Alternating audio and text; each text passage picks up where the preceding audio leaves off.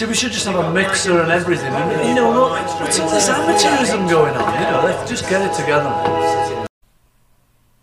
Oh, you better believe it. We're back with another episode here.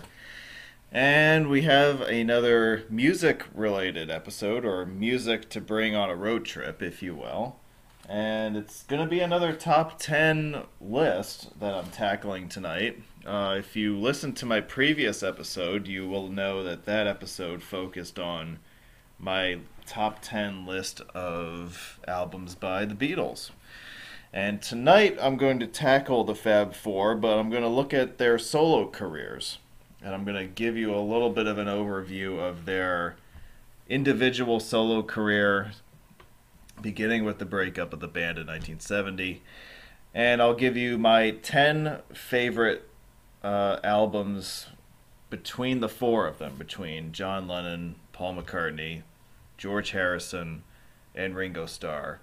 Um, between the four of them, there's 10 albums that I think are fantastic and worth your attention. And um, we'll tackle that list uh, this evening. And again, keep in mind that what I might consider to be, you know, the best album, it doesn't necessarily have to be the best albums musically. You know, these are also albums that, you know, I personally feel attached to, that I feel are great listens.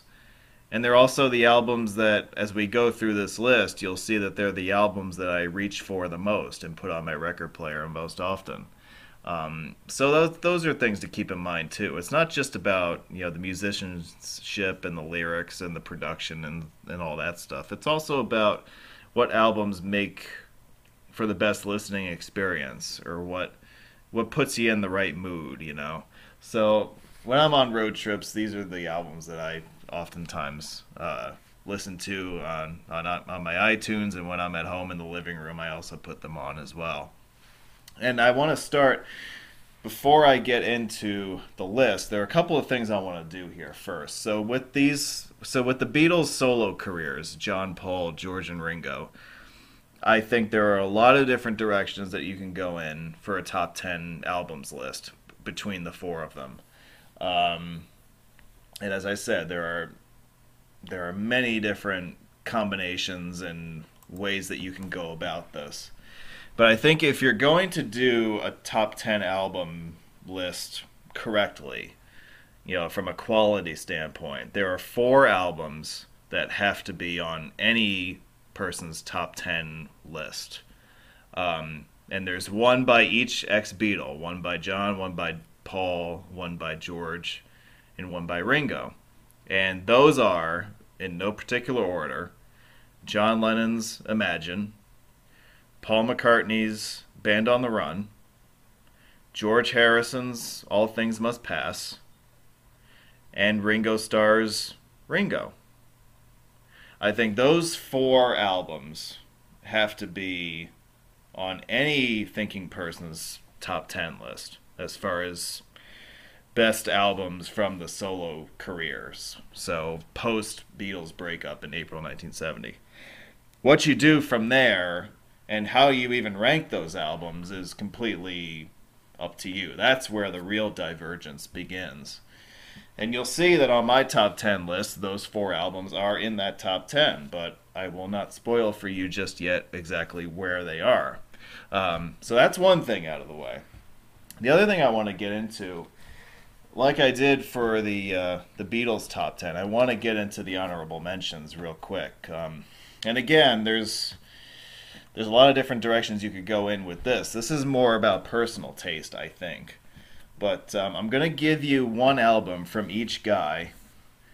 Um, an album that didn't make this list, but I think is worth at least a half hour of your time if you have it. And if you haven't uh, already become familiar with these albums, I think you might find the experience worthwhile. We're going to start with Paul. And this is an album that I never would have expected to become attached to personally. I always find myself listening to this one. It's a nostalgic favorite of mine because it was released at the height of the COVID pandemic in 2020. I'm talking about McCartney 3. It was released in 2020. McCartney himself Uh, recorded all of the songs while in lockdown over in the UK.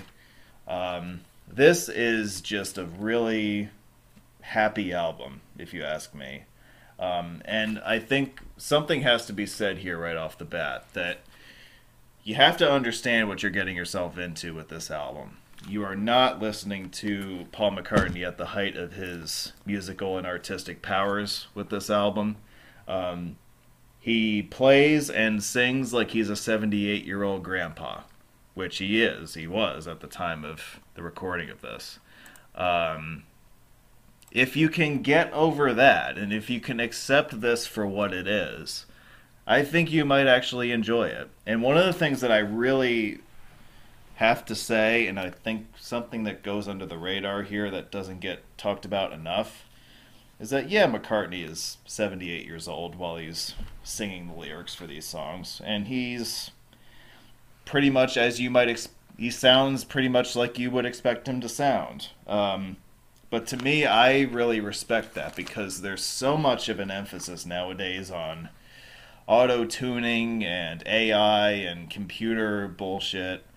Um, he's not having any of that in this. And you really feel like this is a homemade, intimate album experience. And this was an album that I took with me on a lot of my early road trips post pandemic, and I just love it.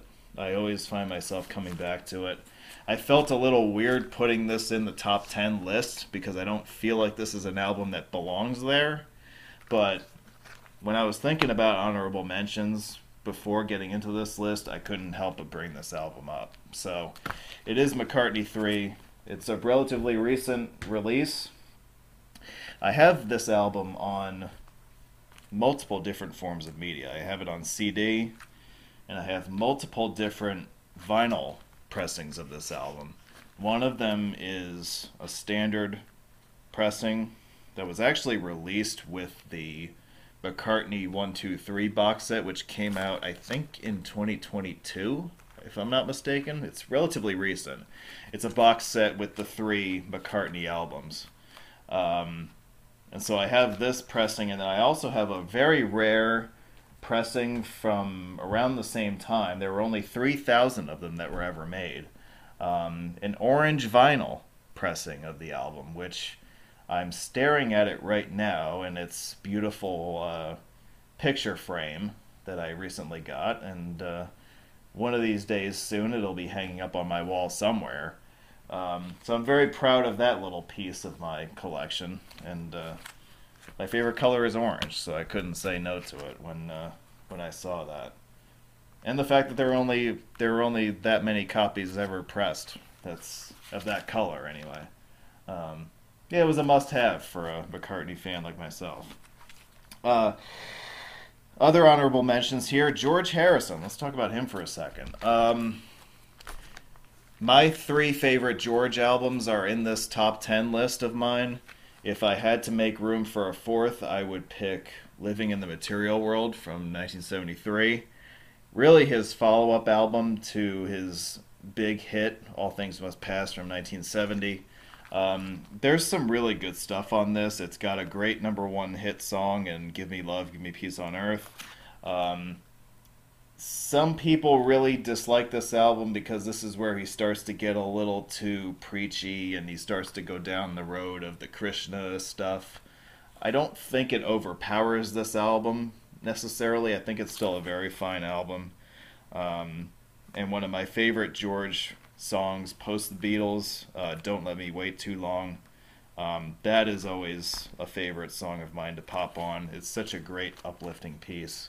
Um, and like I said, I wouldn't be without that album either.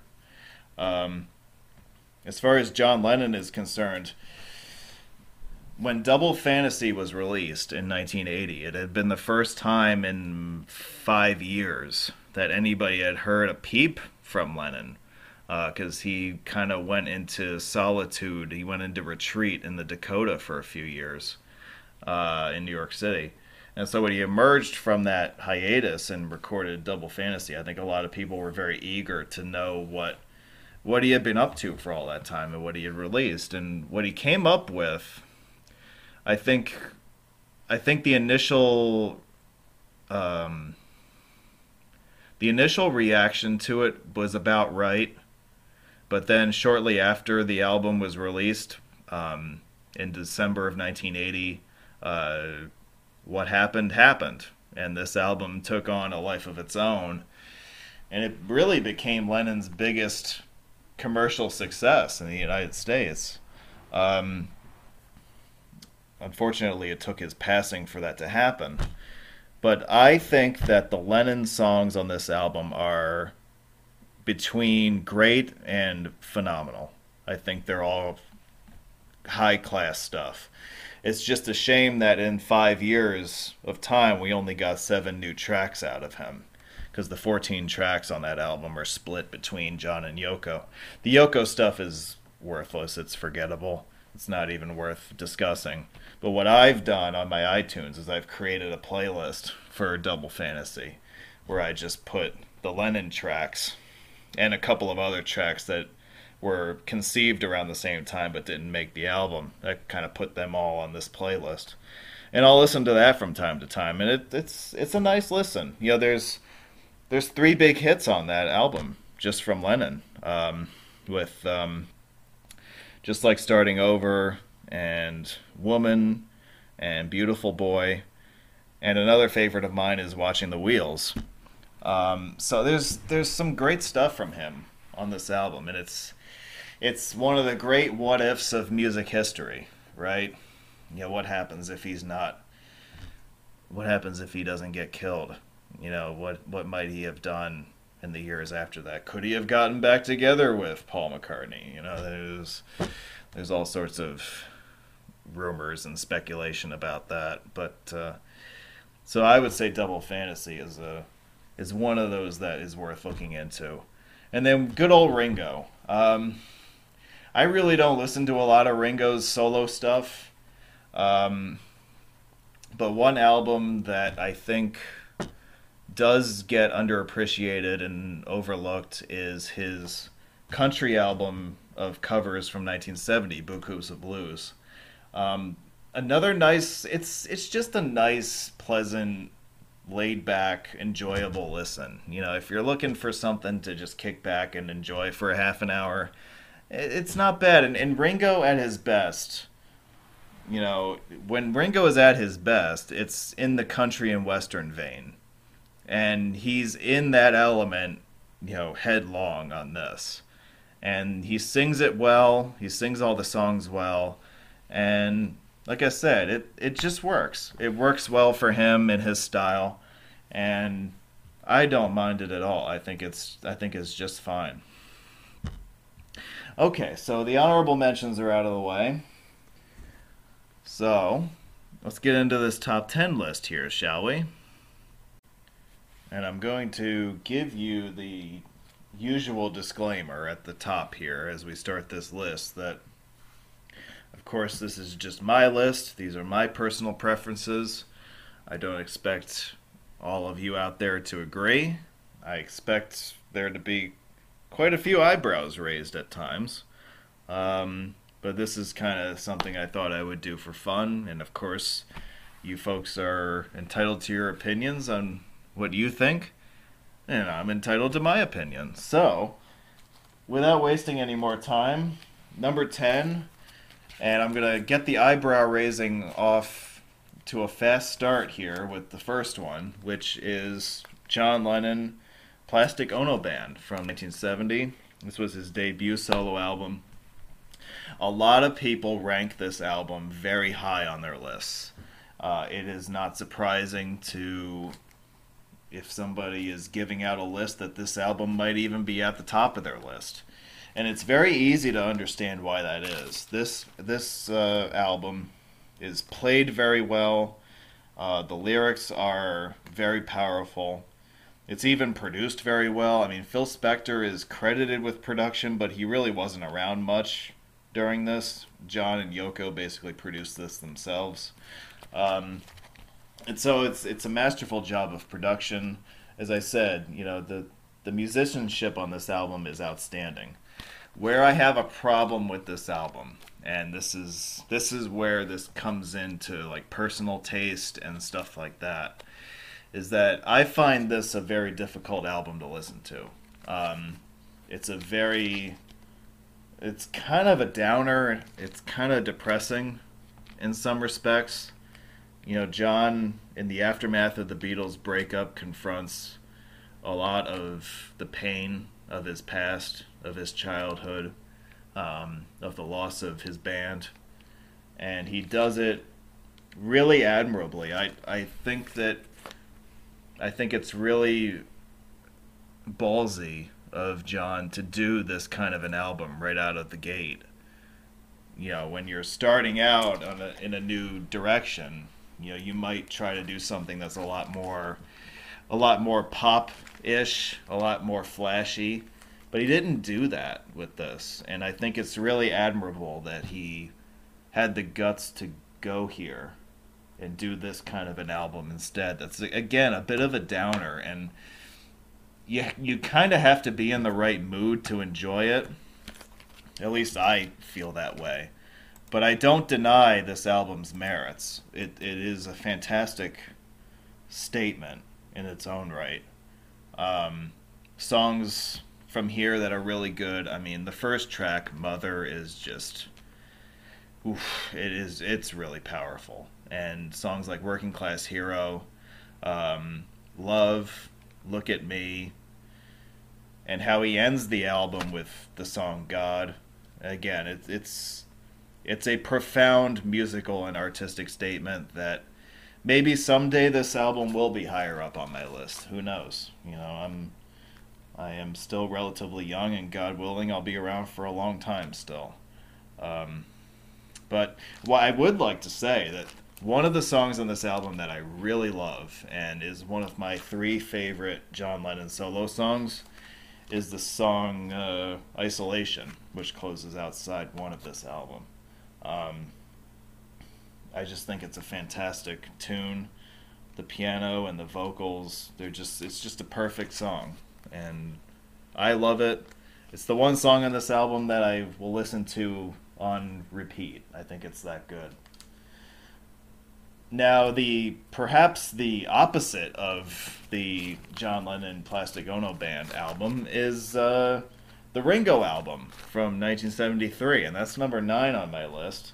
This is just a very happy-go-lucky, enjoyable experience to listen to.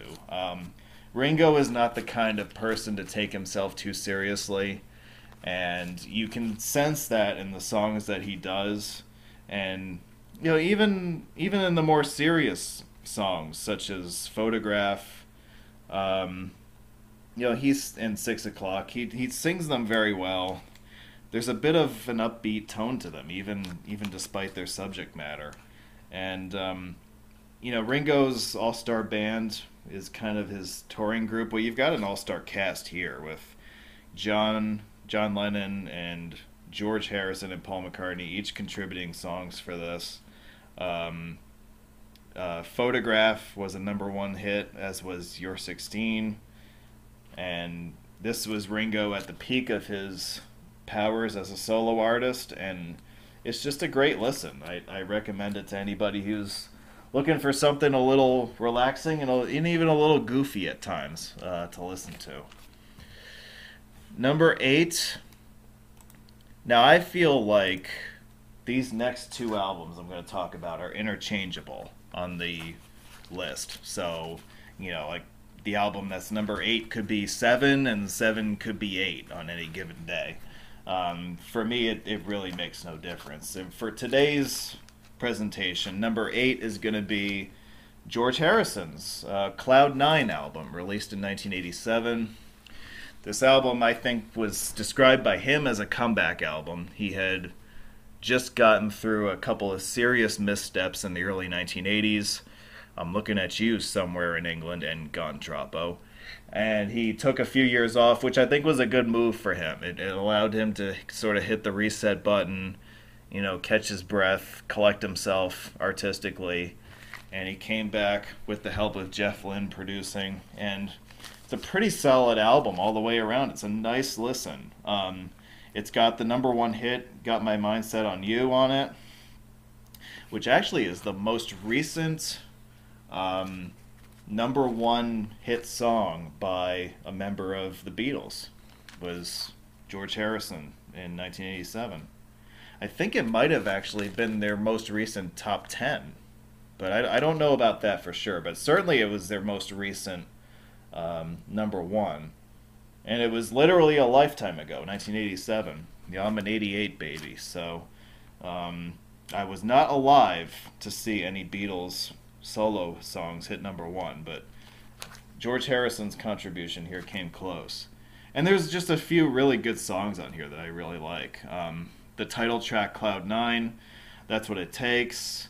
Um, when We Was Fab is a fun song. Um, and stuff on side two also that I really like Devil's Radio.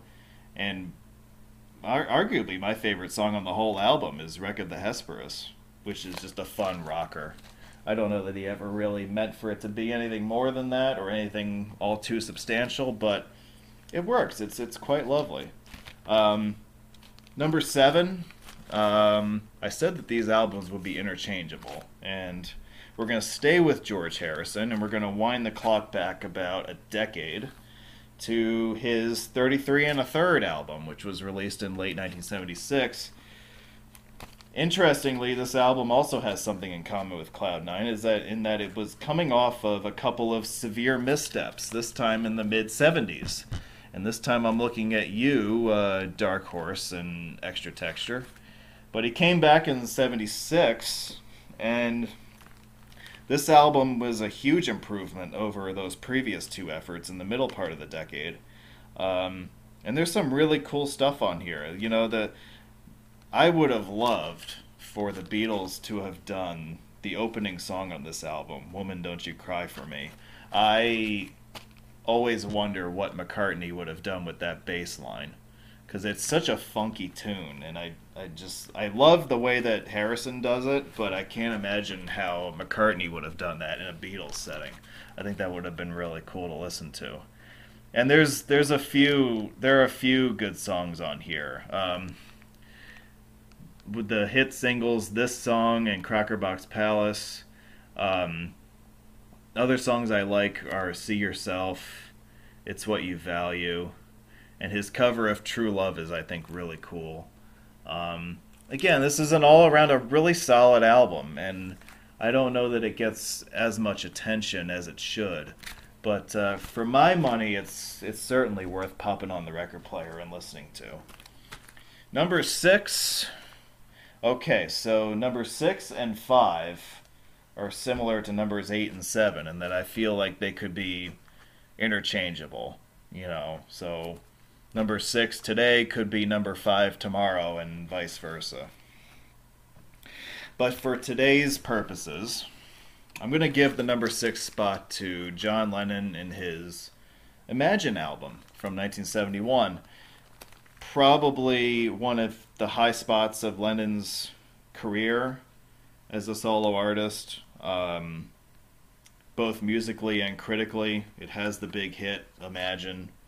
Um, and it's got a bunch of other songs on it that are really strong as well. My absolute favorite Lennon solo song is on this album, uh, Jealous Guy which, if you're familiar with the Beatles, you may know that he had the music for that song conceived. Um, in fact, I think going all the way back to the White Album sessions, but in the Get Back series that Peter Jackson put out a couple years ago, you you can hear them fiddling around with the tune. He didn't have the words yet; he had a different set of lyrics that he was thinking about. Um, and uh, he almost actually recorded that song in January of 69. But I'm glad he didn't. I'm glad he reconsidered the lyrics and reimagined the song um, into what is nowadays known as Jealous Guy. And as I said, it is my favorite um, solo Lennon tune. Um, it's a pleasant listen for the most part. It does it does have its moments where it gets a bit angry, and that's where I get a little turned off by it. I could do without the song How Do You Sleep, to be quite honest with you. I think it's a bunch of nonsense.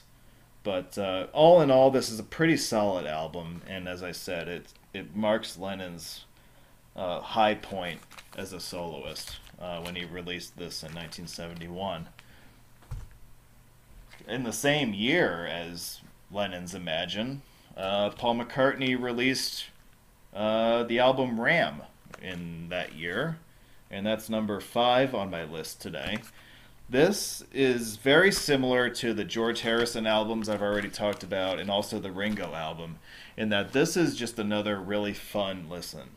Um, this album was really panned by critics when it came out in 1971. Um, I think nowadays people realize that this was a much stronger album today than people thought it was back then. Um, there are a few really good highlights on here. The album opener, Too Many People. Um, Uncle Albert, Admiral Halsey is a classic. And Eat at Home is one of my favorite McCartney solo tracks, period. And he closes the album with Backseat of My Car, which was another song that has its roots in the Get Back sessions of January 1969. Um, and I'm glad to see that it saw the light of day on this album. So, Ram is another one of those albums that I always find myself returning to, and uh, I wouldn't be without it on any road trip or you know, anywhere, period. Okay, we're into the top four here, so I guess you could say that from here, this is my Mount Rushmore of Beatles solo albums. Uh, so I'm gonna start number. I'm gonna have number four be a little bit of a wild card that's gonna probably raise some eyebrows. I'm gonna go with McCartney, the debut solo album uh, from Paul. It was released in April 1970. This is, if I had to pick one album to just put on my record player and spend a half hour with in the recliner with a drink watching I don't know, the Weather Channel or something on mute and have something on musically in the background, I would probably pick this album. Um, the songs on it that have lyrics um, are fantastic to great, uh, and I wouldn't be without them. I'm talking about that would be something every night. Man, we was lonely. A sleeper favorite of mine is Ooh You. And of course, the big hit on this album is Maybe I'm Amazed, which I think a lot of people consider to be one of McCartney's greatest uh, compositions as a solo artist. Um, the instrumental tracks on here are where this album begins to lose steam. However, I would say that at worst, if you put this album on in your living room, uh, these instrumental tracks are pleasant background music for whatever it is that you might be working on. So I don't really mind them that much in that context. Um, this is one of those albums that I always find myself returning to at uh, Wiz headquarters, and um, it's always it's always a solid, pleasant listen that for me is indispensable. Um, now, number three, I'm gonna go to George Harrison and talk about his All Things Must Pass album. His debut effort from late 1970. Um, this is a triple album uh, and I'll talk about the contents of the three discs, or the third disc, in a second. But I want to mention that the first two discs, or the first four sides of this, are as good as anything that has ever come out of any solo Beatle artist, period. Um, starting right from the top with uh, I'd Have You Anytime, which is a co write with Bob Dylan you go right on down the line here. My Sweet Lord, Isn't It a Pity? Um, Let It Down is a song I really like. Run of the Mill is one that I really like too. And then you've got other songs on the second disc like Beware of Darkness, um, Apple Scruffs, and then the title track All Things Must Pass. Some people find Art of Dying to be really annoying. I, I really like that tune, and he's got Eric Clapton playing lead guitar on that song. I think it works really well. Um, and Hear Me Lord is a great album closer. If not for this third disc, which is the Apple Jam disc. Now, I think what hurts this album's rating, in my opinion, is this third disc. This album was released in 1970 as a triple album. The first two discs were the studio album, and then the third disc was titled Apple Jam, which is basically just a bunch of outtakes and recordings of jam sessions with George and his I don't know, his buddies or session musicians or whatever. I mean, I, I generally like to pretend that this third disc doesn't exist because there's very little of it that I find worthwhile. Um, so, you know, it, it is a bit watered down in a sense because of that. But if you just focus on the first two discs of this album, it is, as I said, as strong a creation as there ever was for a solo Beatle artist. And in my opinion, is an indispensable piece of the puzzle in their solo careers.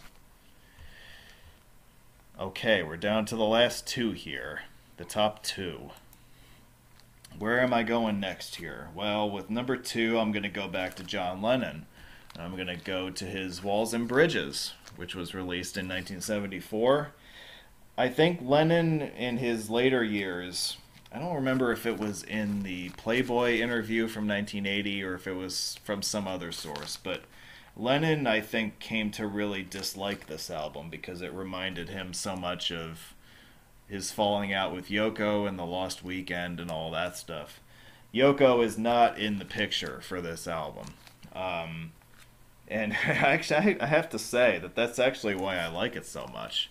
Um, when Lennon is not influenced by Yoko Ono, um, the stuff he produces is deeply moving, deeply profound, and fucking great to listen to. so, and so, Walls and Bridges is a perfect example of that. Um, it's got everything that a great album should have. It's got a number one hit song, Whatever Gets You Through the Night, which is my third in my top three of favorite John Lennon solo songs. People will say that, well, it only got into number one because of Elton John playing on it. Well, that's true. Elton John, this is a duet with him, and Elton plays the piano and provides backing vocals. That's true, maybe. But you also have to remember that Elton John in 1974 was at the height of his creative powers. You know, he had just come off of uh, Goodbye Yellow Brick Road the year before. And so I would say if I'm John Lennon and I'm looking to for a hit, why wouldn't I reach out to my buddy Elton John? You know, that's a once in a lifetime opportunity there.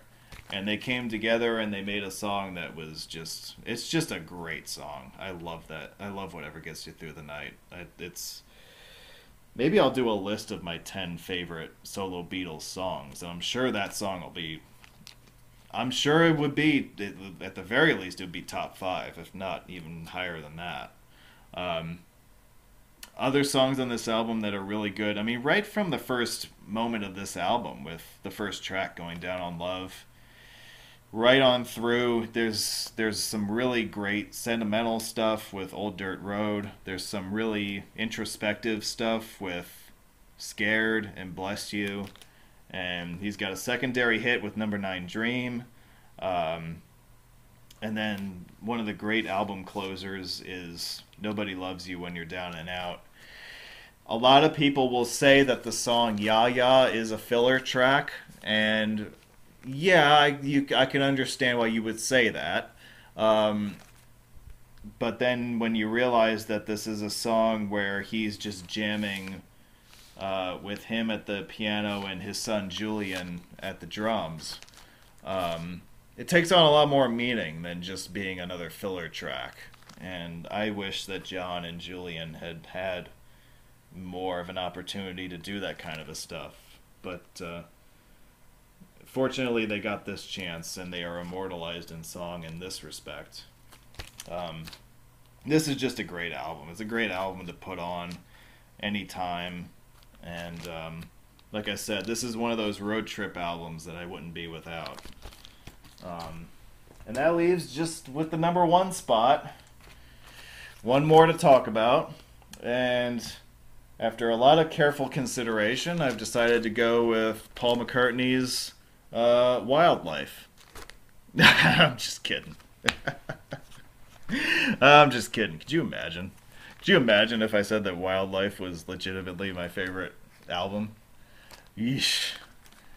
I'm gonna have to do an episode at one point about like solo Beatles missteps, or like I don't know if I would say like the ten worst albums because I mean that would be a top ten. That would be a barrel of laughs to do. Uh, there certainly were a lot of missteps too in their solo careers, and I'm not touching on any of that tonight. Um, yeah, I mean, I don't even know what you would say about some of this stuff. You know, it's just there's just so much stuff out there that unfortunately for them and for us is just really forgettable. But no, no, no, no. I'm not. I'm not picking wildlife as my number one. Just stop it. Uh, my actual number one, no joke, is McCartney's "Band on the Run" uh, in 1973, and uh, much like Walls and Bridges is the perfect album, it, that it has everything that you want on a great album. The same can be said for this too. Um, the title track is instantly recognizable. It's one of the biggest hits of any solo Beatle artist. Um, and their secondary hits, Jet, Let Me Roll It is one of my favorite McCartney tunes uh, that he ever did. Um, and even side two of this album, um, with Picasso's Last Words, I think that's a really underrated track that I love to listen to. And the last song on the album, 1985, with how it builds to this climax that will make you think of A Day in the Life and the end of Sergeant Pepper. I think, I'm sure that's what he was going for with that. This album has the perfect ending with how that song ends and how the last thing you hear is a callback to the title track at the very opening of the album. Um, it's just the perfect album. And the story behind its recording is equally interesting. Um, Wings had been established at the end of 71, and that's when they released Wildlife, and they went on tour around the UK in 72 and 73. And they were about to go to Africa to record this. A lot of this album was recorded in Lagos, Nigeria. And on the eve of them leaving for Africa, a couple of the members of Wings quit so it, and it ended up being just Paul and Linda and Denny Laine who went to Africa and recorded the bulk of this there, and perhaps a three-hour podcast episode so could dive into all the all the nonsense that went on down there and all the adversity they faced. You know, just trying to record the album down there, but they they managed to pull it off, and they they recorded a masterpiece. Um, this I would say that you know, unobjectively, I would say that this is probably McCartney's crowning achievement as a solo artist. Uh, I don't. I mean, there are probably other albums that you could put up there as competition, but um, I would say Band on the Run is in a league of its own. Um, and it's clearly a league of its own for me, as I've got it at the top of my list. So that is my top 10 Beatles solo albums from 1970 to the present. Certainly hope you've enjoyed this list. I again, I I'm sure that I've surprised a few of you with some of my choices, but um, it'll be interesting to see and maybe even revisit this uh, these top 10 lists that I'm doing many years from now, and we'll see how my opinions have changed or how they haven't changed. Um, like I said, you know, so much of these top 10 lists have a lot to do with what we personally value and what we hold close um, and what we find ourselves coming back to the most often.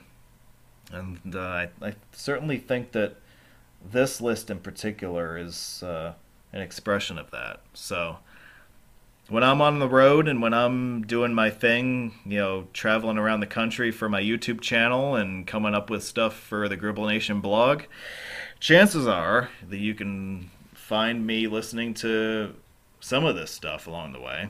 And uh, I hope this kind of gives you a little bit of an idea of what I value and what I like to listen to when I'm on the road and doing my thing behind the camera. Um, let me know what you guys think. You know, what albums do you think belong in this top 10? What albums did I leave out that should have been included? Um, I might start a poll, you know, who's a bigger dope, me or Doug Kerr? That'd be a nice one to do. Either way, um, if you'd like to get in touch with the show and uh, let me know your thoughts, you can do so by reaching out to me at uh, roadwaywiz at gmail.com. I'd be happy to take your comments, questions, concerns, and angry pitchfork pitchfork reactions, whatever it is you want to send my way. That's that's all right with me. I certainly thank you for listening to this episode. I hope you found it useful.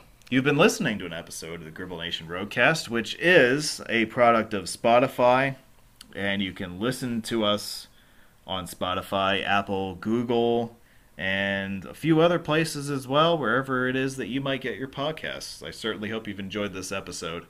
I've got a lot more content on the way this fall and winter, a lot more interviews that I'd like to set up, a lot more you know one-on-one discussions, a lot of roundtable stuff. Um, there's there's never a shortage of stuff to talk about. That's the beautiful thing about what I do.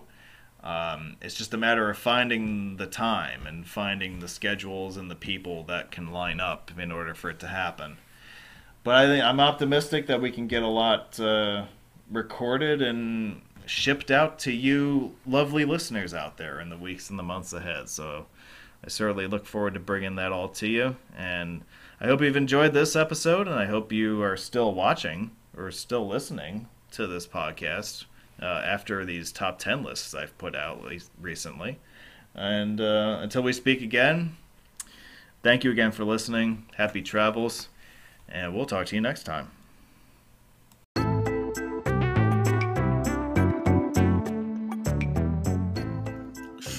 Thank you for tuning in to uh, an episode of the Gribble Nation Roadcast. Uh, we hope uh, you get to listen to us again soon. Have a good one.